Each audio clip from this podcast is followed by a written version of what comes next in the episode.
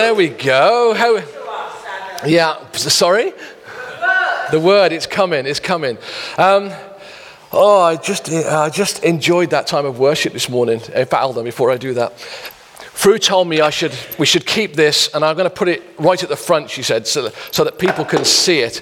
Uh, this is just there as a reminder um, that I need to fix it. No, that's not the reminder. The reminder is there for us. We've been using this, this chair as a kind of an illustration um, of our brokenness and the things that are in us that, that kind of need attention, and that we can bring it to God to uh, to help fix um, the things in us. So um, I'm not going to refer to it much over the next couple of weeks, but I am going to keep bringing it and I am going to keep putting it there because I want you to remember who we are and who our fixer is.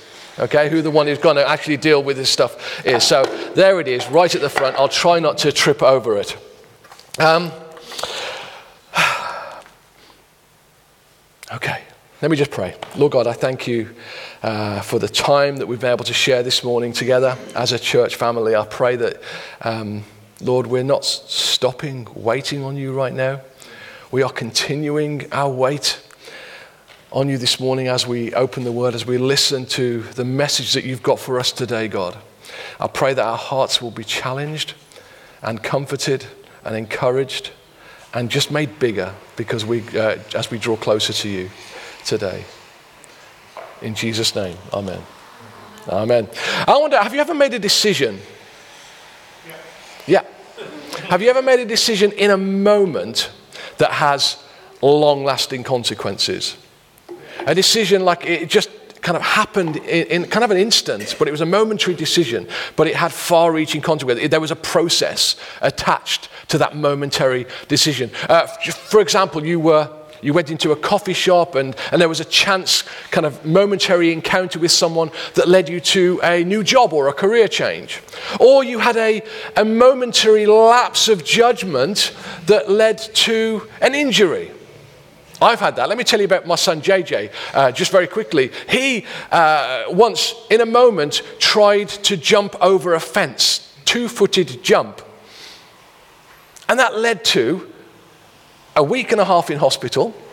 It led to surgery and it led to months of rehabilitation. Things in a moment that last a long time. Um, maybe you've had an impulse purchase while you've been out around the shops, and that momentary decision led to months or years of paying it back. Or uh, there was a moment where you make a decision to watch a movie with your girlfriend, and it changes everything. Let me tell you about that moment. So I was there, I was 21 years old, and I was at my girlfriend's house. And we were there, we were watching uh, uh, a television, and this movie came on. Arthur, I don't know if you remember the movie Arthur with Dudley Moore and Liza Minnelli. It's a kind of a, it's a romantic comedy from the 1980s. And this movie is about this rich guy, rich young English guy, who is supposed to get married to this heiress, but he has a chance encounter, a chance meeting with a waitress who he falls in love with, and the whole film is kind of them how, how he, you know, he, he has to kind of upset his family by going after his, his true love. And, and it's, it's a film, it won like four Oscars. Uh, Burt Bacharach did the, did the score for this movie, uh, and there's a song a song, there's a song that won an Oscar for this movie. I don't know if you know. When you get caught between the moon and New York City, the best thing you can do there we go. He's fall in love. All right. So I was there. It was a bit of a perfect storm. We were watching this movie together. The lights were low, the fire was roaring, and the guy gets the girl on the movie. And in a mad moment, a spur of the moment thing, I turned to Fru and I said, Will you marry me? And she must have had a moment as well because she said, Yes. It was one of those spur of the moment moments, but it has far reaching consequences, right? And here we are, 29 years later, still. Still working out the process.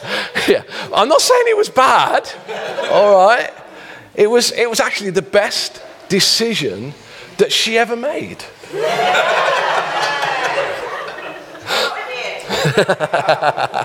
She's right, you know, I can say whatever I like. Mm, yeah. Or maybe you had a moment where you turned to your, to your husband or your wife and you said those amazing words Shall we have a baby? Shall we have a little boy or a little girl? yeah, here I am. Yeah, and, and you know, and the thing about that moment, could, that decision could be made in a moment. And obviously, when you're making the baby, that's a great that's a great moment, right? But then, but then the moment the baby's born, and suddenly you're in a process. Suddenly you find yourself in a process because that little boy or that little baby girl, suddenly they can start to walk, and it's a nightmare. You're chasing them around everywhere, trying to, get, trying to stop them getting into trouble. And then they can talk and they don't stop asking questions. And then they can spend. And suddenly, all that freedom and money that you had before you had kids, that's, that's gone. But you can't leave the process. You've got to see the process right through. And in a couple of months' time, our son JJ is getting married, and surely that's the end of the process. Surely that's it. Who knows? Yeah, all the people who know. No, no, it doesn't stop. Let me tell you about another moment. 11 or 12 years ago, uh, Fru and I made a moment to take our family to go and see a choir in a church. That sounds harmless, doesn't it?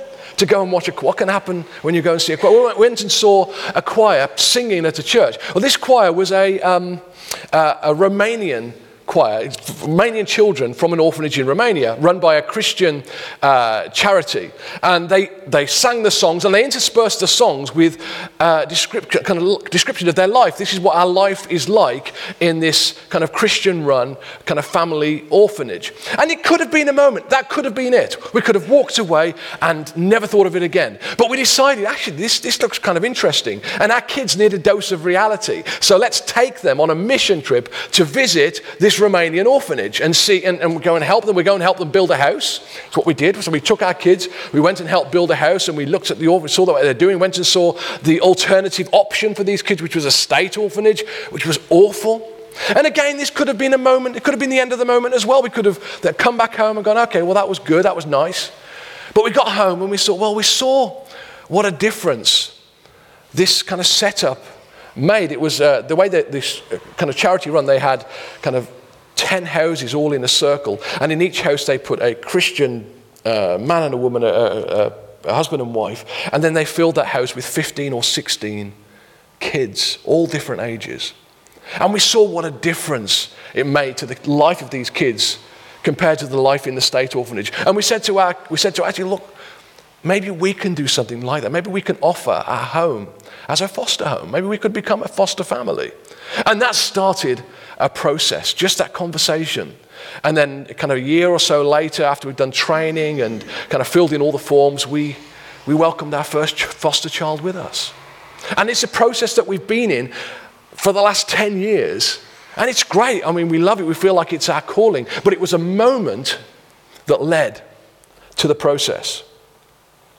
For most of us in this room, there has been a moment, a defining moment where we accepted the invitation that Jesus gave us to follow him.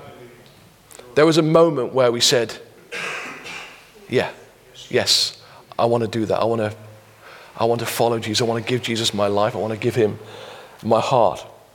Sometimes that moment when you do that, it can be like a bolt out of the blue. It can be, it can be an instant. It can be just uh, as if from nowhere. Uh, Paul the apostle had a moment like that, didn't he? He, was, he had his life. He had his life track. He knew where he was going. He was on, he was on his way to Damascus. He was going to be the persecutor of Christians, and he was going to go and imprison some Christians. He had papers and everything. But Jesus met him on that road like a bolt of lightning and changed the whole course of his life. Last, uh, last week in small group, we were looking at uh, Jesus' disciples. Uh, Peter and Andrew and James and John. They were fishermen, and they were. The, the account goes that they were. They'd been out fishing all night. They caught nothing, and then suddenly there's this guy Jesus who has to come into their boat, and he says to them, "Look, oh, you know, stop cleaning your nets. Take your boats, go out to deeper waters because um, there's something that's going to happen." Peter's like, "Well, we've been fishing all night. Like, we're the experts here. Why are you telling us what to do? they're not biting today. And he says, No, no, go and do this. So they do, and they put the, put the net out and they capture two boatloads of fish. It's a miracle. And then Jesus utters those three words that he offers to all of us. He said to the disciples, Come and follow me. Come, follow me. And I just want to pause that scene. I want you to hold that scene in your head. Peter's there with his net, there's fish all around him in the boat, and Jesus has said to him, Come, follow me. What are they going to do? How are they going to respond to this, to this moment? These uneducated, rough men, these guys had no real prospects other than fishing for the rest of their lives. And suddenly Jesus has invited them to join him. And in this moment, Jesus also paints a picture of what the process is going to look like. He says, Come follow me, and I will make you fishers of men, of people. I'm going to take what you're good at, fishing, and I'm going to make a shift. I'm going to turn it, and you're going to be doing that for my glory and for my kingdom. And they have a choice in that moment. And what do they do? Well, they bring their boats to the shore.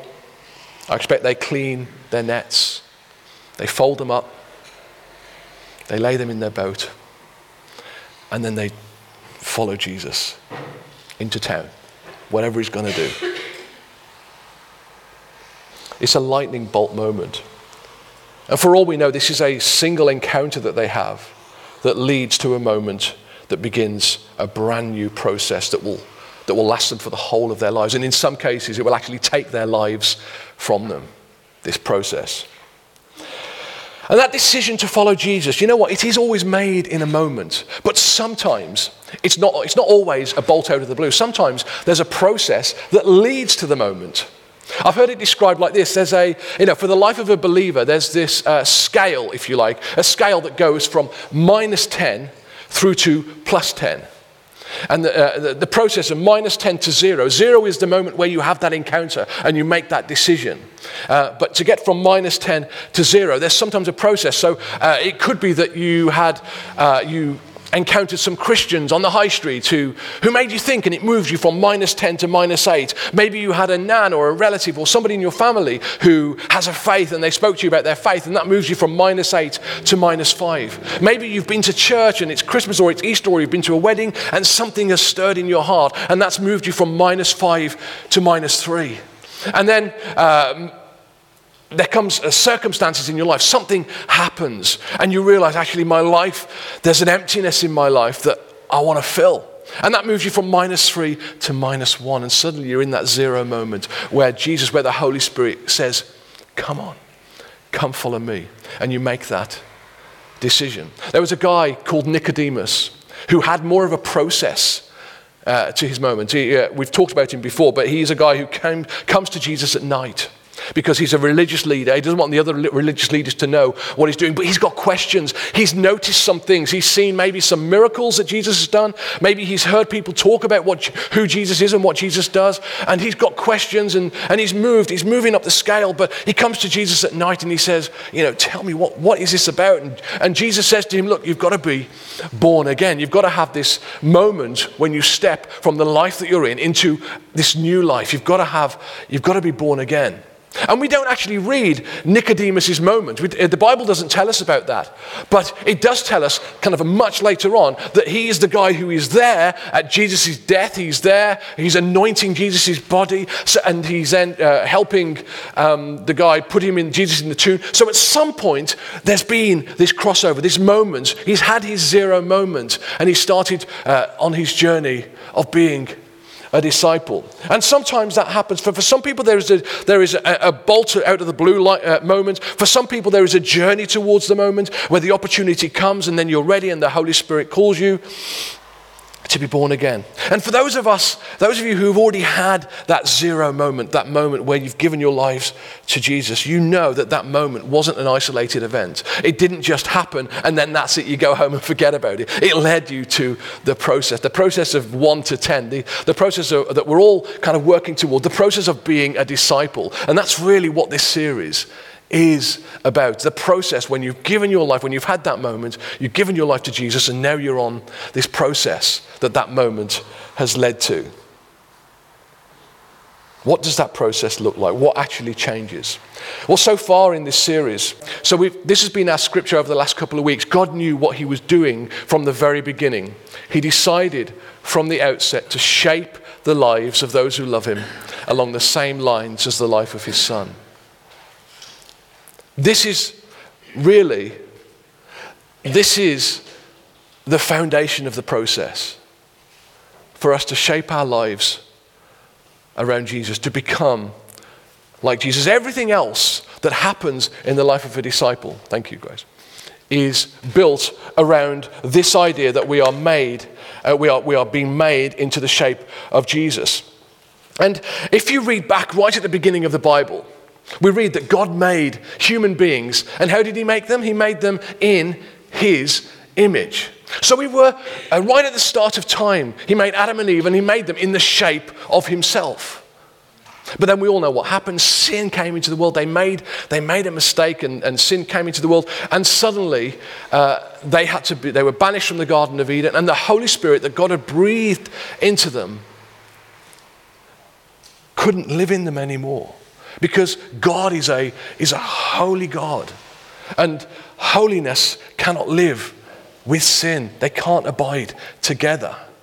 And so the Holy Spirit left. And, and God's plan from that moment was to bring people back to Himself.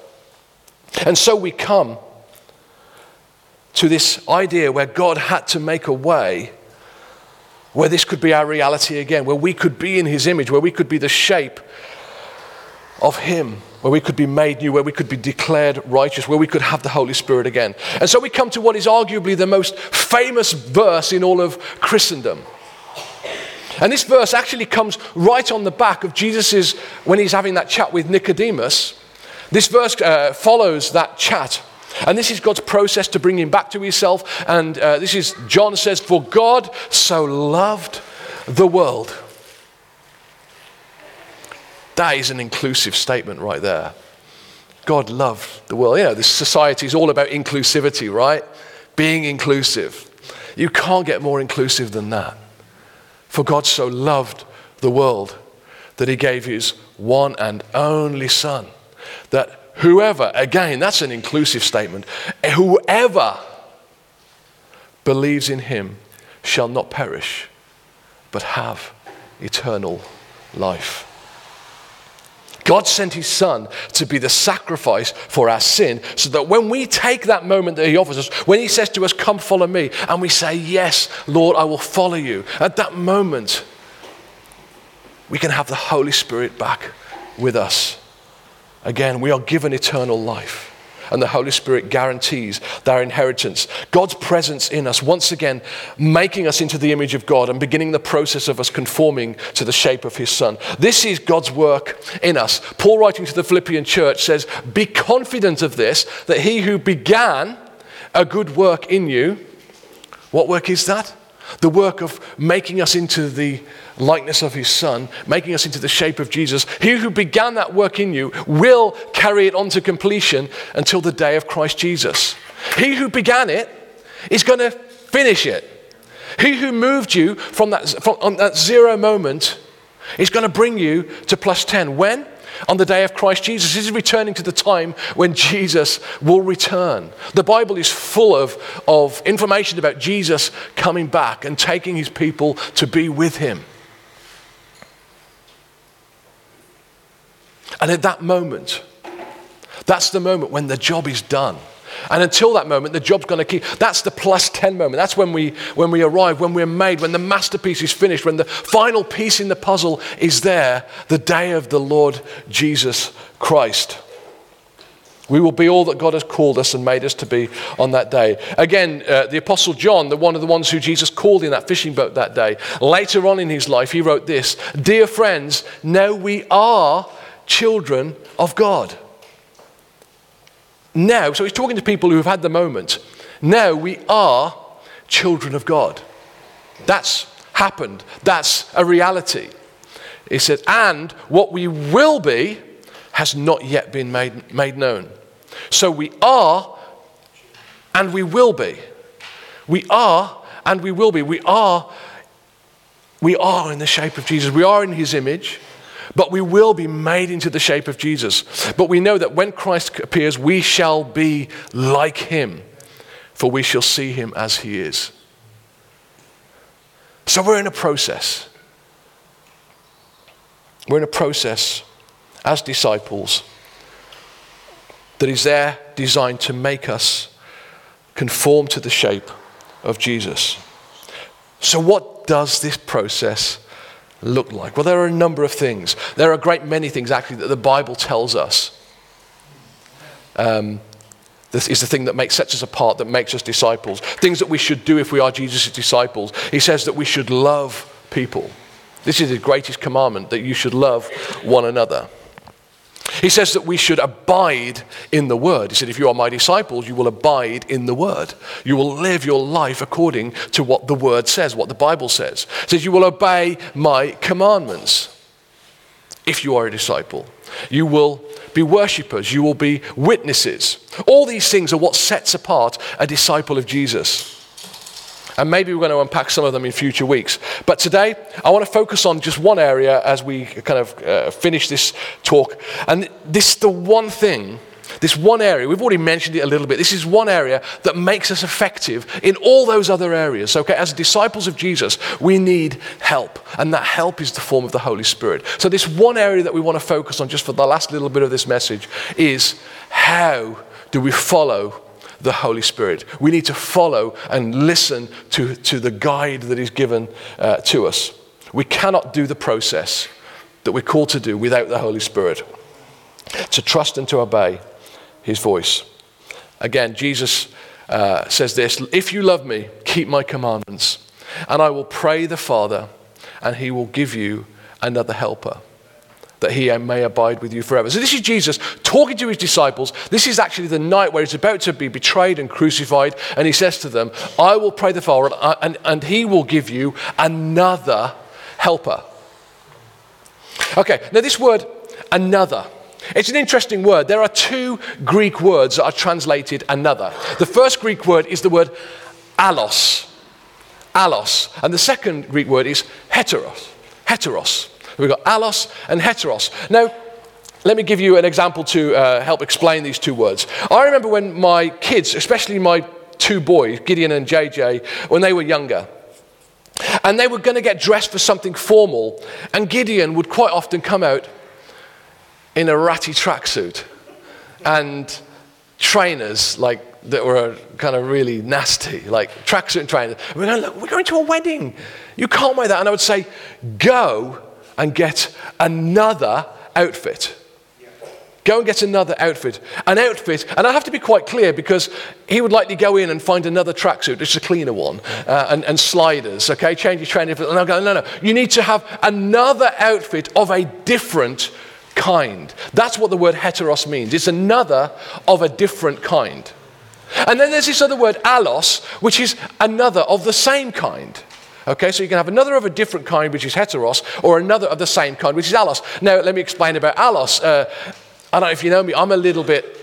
I'm a little bit strange when it comes to my dressing habits as well. I like to wear the same thing all the time. You've seen me, I wear my black t-shirts, right? That's what I wear. Um, but it, uh, what you don't know is if I go to a shop and I, like, and I find a jumper that I like, I won't just buy one, I will buy multiple of the same thing because I think, well, I'll put the rest in Good on you, Finn. Yeah, come on. Amen, brother. Um, so in my, you know, I bought, at Christmas, I bought a hoodie, which I wear quite a lot. I really like it. And I've got another one exactly the same, another one of the same kind in my cupboard at home for when this one has got holes in and I can't wear it anymore. These trainers that I'm wearing, when I bought these trainers, I put them on and I'm like, oh, they're comfortable and they're black. They go with anything. They fit really well. I'll buy three pairs. This is actually my second pair. All right, so I've got through one pair, I'm on my second pair, and probably in six months to a year, when I've gone through the bottom of these, I'll take them, I'll come off. They're in a box still, I'll take them out, and I've, and I've still got the same tray. This is me, all right? So I like to wear another of the same kind. All right, so you have another of a different kind, which is heteros, and then another of the same kind, which is allos. I'm a bit strange, right? I, I can feel your sympathy right now. This word here is allos. It's another of the same kind. And what he's saying, uh, same as what? Well, Jesus is saying, the same as me. I'm going to send you someone who is the same as me. It's, it's the same kind, it's another one, but it's the same kind. So, the relationship that you disciples have with me, Jesus was saying, you can now have that same relationship with the Holy Spirit. You can walk with the Holy Spirit. You can talk with the Holy Spirit. You can wake up in the morning and say, Good morning to the Holy Spirit. He's there. The good thing about the Holy Spirit, though, is that He's going to abide with you forever. He's going to stay with you, and He's going to be available to everybody at the same time. This was good news to his disciples, another of the same kind.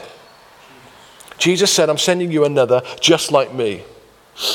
Now, every believer, every person who responds to that zero moment, to that moment where Jesus says, Come follow me, the Holy Spirit is given to that person for this reason, so that we can have the same as Jesus.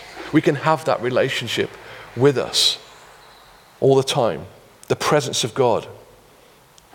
The Bible tells us that the Holy Spirit is there as our guide, as our comforter, as our encourager, as our friend, as our advocate, as somebody who gives gifts to us.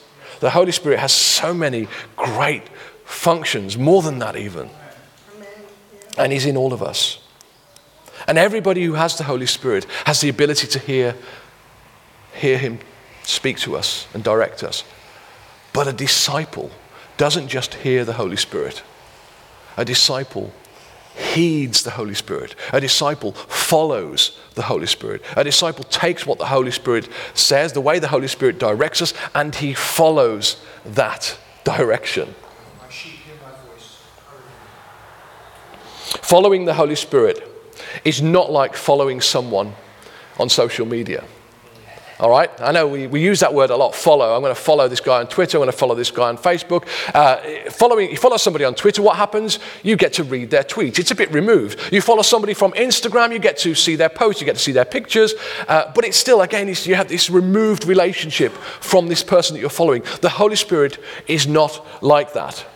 Um, a few years ago, we went to Sweden on a holiday and we were visiting friends who had moved over there. They were living over there and they invited us to come and stay. And I said, okay, well, if you can give us directions from Stockholm Airport, we'll come and we'll see you at your place. And they said, no, no, no, that's not going to work. Uh, it's like we live in the middle of nowhere next to a lake in a kind of a house cabin. You're not going to be able to follow the. We'll come to the airport and we'll bring you back. So we had a hire car, we went to the airport, we picked up our hire car, our friends joined us, and then we had to follow them to their place. Uh, they said the sat nav is not mapped for a lot of this area, so you're just going to have to follow us. And I don't know if you've ever, ever followed somebody behind them in the car, and you just like have to pay real attention, particularly when you're in a foreign country and you can't even pronounce the names that you're reading uh, on the on the signpost. You have no idea what they're saying on the signpost. So you just you've got your eyes fixed on that car in front and you're following them. If they speed up, you speed up. If they turn left, you go left. If they turn right, you go right. They slow down, you slow down. You follow them. Exactly. And if something, if a car comes between you, a Volvo or a tractor, like you're looking around that thing, trying to, trying to make sure that you can still see the car in front. That's what it's like following the Holy Spirit. We've got to kind of pay attention to the Holy Spirit. We've got to give Him our attention. And sometimes there are things in our life that get between us and the Holy Spirit. There can be habits that we have, there can be attitudes that we have, there can be sin in our lives, there can be offense that we're holding on to, or unforgiveness. These things prevent us from hearing the Holy Spirit as we should. And we need to be trying to remove those things, getting in front of those things so that we can follow the Holy Spirit as we as we need to. This is the life of a disciple to follow the prompting of the Holy Spirit. The Holy Spirit is always moving. He's always moving. And do you know what direction he's moving in? He's moving in a Jesus direction. He's the Holy, the Holy Spirit is guiding us in a direction towards the shape of Jesus. Because he's another of the same kind as Jesus. So, my advice to you this morning, for what it's worth, is to listen. Have your ear attentive to the voice of the Holy Spirit in you. And then to obey what the Holy Spirit is saying to you. The whole process of discipleship is bringing you to a place where your life looks more and more like the life of Jesus. And that's what the Holy Spirit specializes in. This is his speciality, that's his direction. The key word when following the Holy Spirit is obedience. The price of success, the price of success as a disciple is obedience.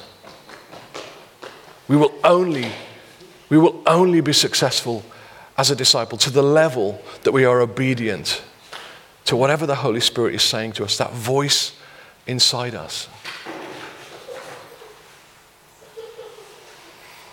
We'll only make it to the shape of Jesus to the extent that we are obedient to that voice and following that voice.